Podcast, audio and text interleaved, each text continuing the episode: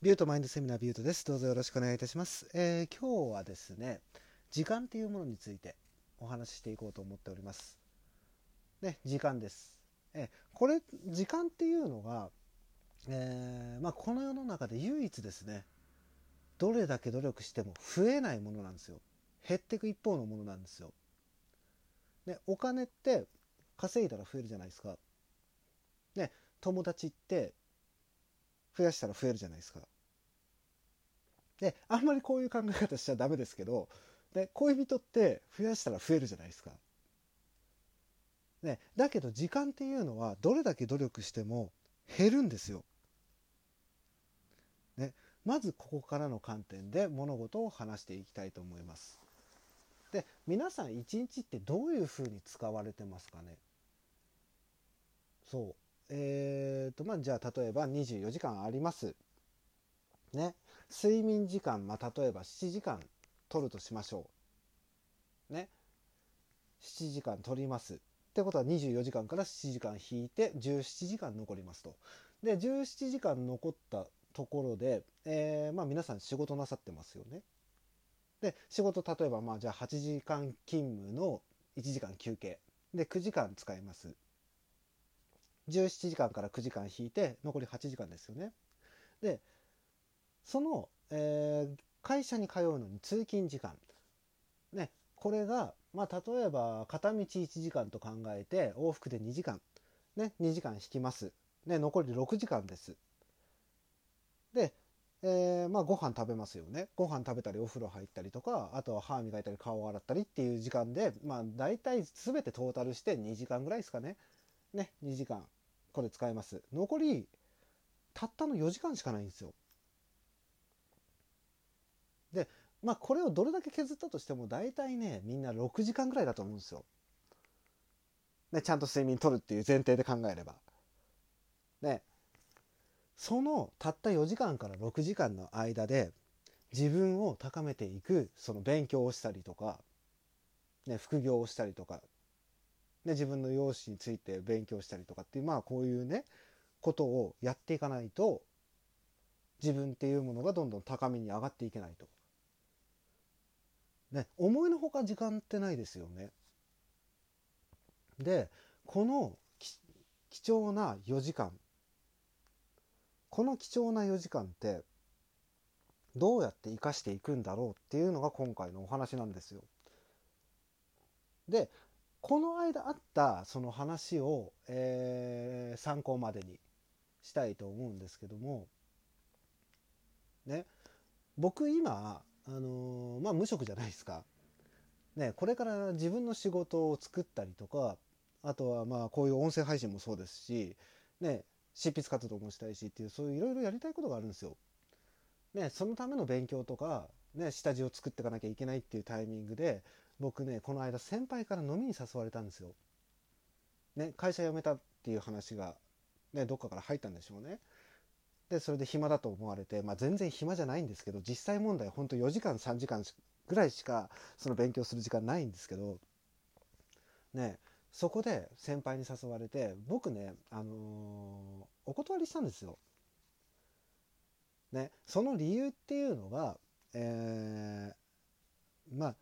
先輩のこと付き合いが結構長くて、もう先輩が大体その飲みに行こうぜって言ってる時にどういう風になるかっていうのが分かるんですよ。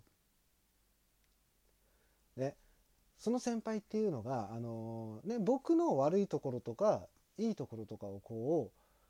うねちゃんと分からせてくれて、じゃあお前こうした方がいいんだよっていうようなことを話してくれるような先輩だったら別に僕は言ってもよかったんですよ。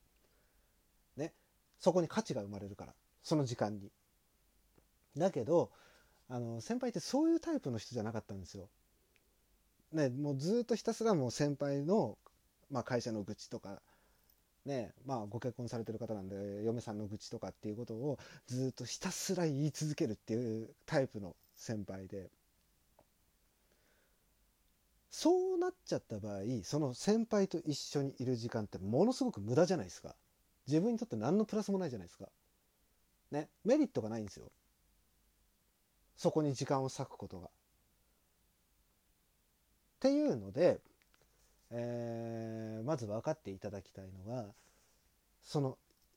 誰かと一緒にいる時間っていうのは相手の時間をもらってるんだよっていうことを理解していただきたいんですよ。ね、一緒にいる時間、相手からその時間をもらってるっていうことを理解していただきたいなって思って今回の音声配信なんです。で、どういうことかというと、今さっきの先輩のその話あるじゃないですか。あの話聞いて行きたいなって思う人っていないと思うんですよ。ね、その少ない時間の中で、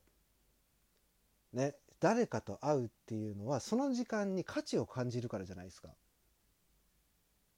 ね、例えば友達と会ってその落ち着くことができたりとか楽しめたりっていうことができるわけじゃないですか。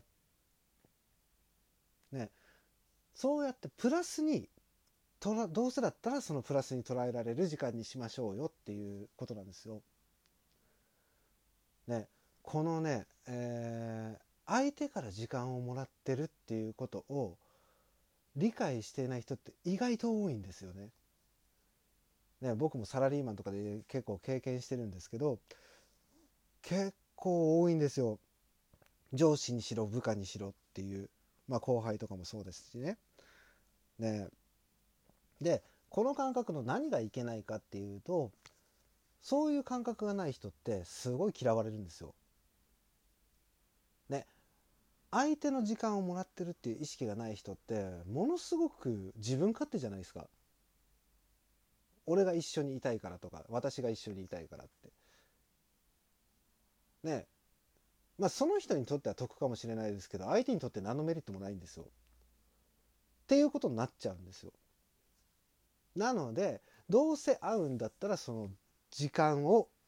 有効活用しましょうと、自分たちにとってメリットがあるようにしましょうということなんです。ね、企業とかってすごい分かりやすいと思うんですよ。会社とかって。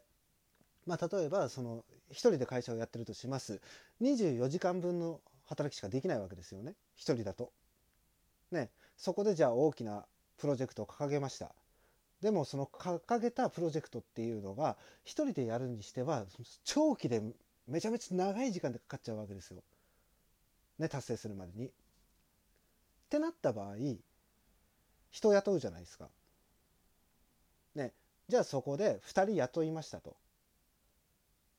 ということは、トータル3人ですよね。1日の間で72時間分の仕事ができるんですよ。っていうことになるんですよ。で、企業っていうのはそのスタッフを雇うことによって、そのスタッフの時間をもらうことによってプロジェクトを進めるんですよ。進められるんですよ。で、この図式っていうのは実はそのプライベートの話題でも一緒で、友達と会うとかね、恋人に会うとかっていうのは自分にとってプラスでなきゃいけないんですよ。ね、なぜかというと、そうやって例えばね、さっきの先輩何度もね登場してもらって悪いんですけど、愚痴ばっかり言ってる相手っていうのとずっと接していると、どっかのね配信の時に話したと思うんですけど、セルフイメージ下がるんですよ。ね、セルフイメージってその同じようなセルフイメージの人としかつながれないんで、そういう人しか集まってこないんで、自分のセルフイメージ下がっちゃうんですよ。ね、さっきの先輩みたいに愚痴ばっかり言ってるとか、ね、悪いもの、ね、ネガティブな思考とかっていうのが全部伝染するんですよ。そうじゃなくて、どうせだったら一緒にいるんだったらポジティブな話題にしてどんどん自分のセルフイメージ上げたいじゃないですか。なので時間の使い方っていうのは重要なんですよ。ね、どうせそこで人と一緒に絡むんであればね、じゃあ例えば僕だったらその、デートとか女の子と行くじゃないですか。でデートで行った時にね、その一緒にいる時間をものすごく楽しい時間にしたいし、ね、なんなら相手の笑顔がよく見れるような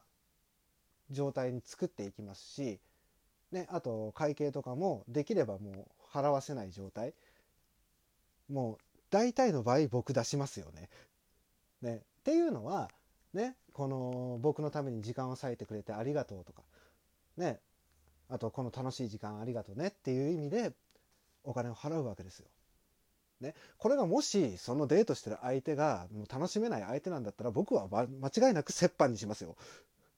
お金出してもらいますよ、それは。ね、半々で出しますよ。っていうことなんですよ。ね、やっぱりその自分にとってプラスになるからこそ価値があるんじゃないですか、その時間って、一緒にいる時間って。ね、でこの感覚が分かってると、まあ人と会ってる時はその人の時間をもらってるっていう感覚がある人って誰からもやっぱ好かれるんですよ。ね、そこの場所を楽しくしようとか、一緒にいる時間を楽しくしようとかね、まあ他にもいろんなメリットあるじゃないですか、自分がプラスになるような話をしてくれたりとかってね、そういうふうに考えて行動できるんで、誰からも好かれるんですよ、こういう人って。なのでその時間の使い方とか時間の価値っていうものをちゃんと見ていきましょうというお話でした。ね、まあ今日はこの辺で終わりにしたいと思います。またこのフォローとかね、いいねとかネギとかお願いいたします。ということで今日はここまでにしたいと思います。ビュートでした。バイバイ。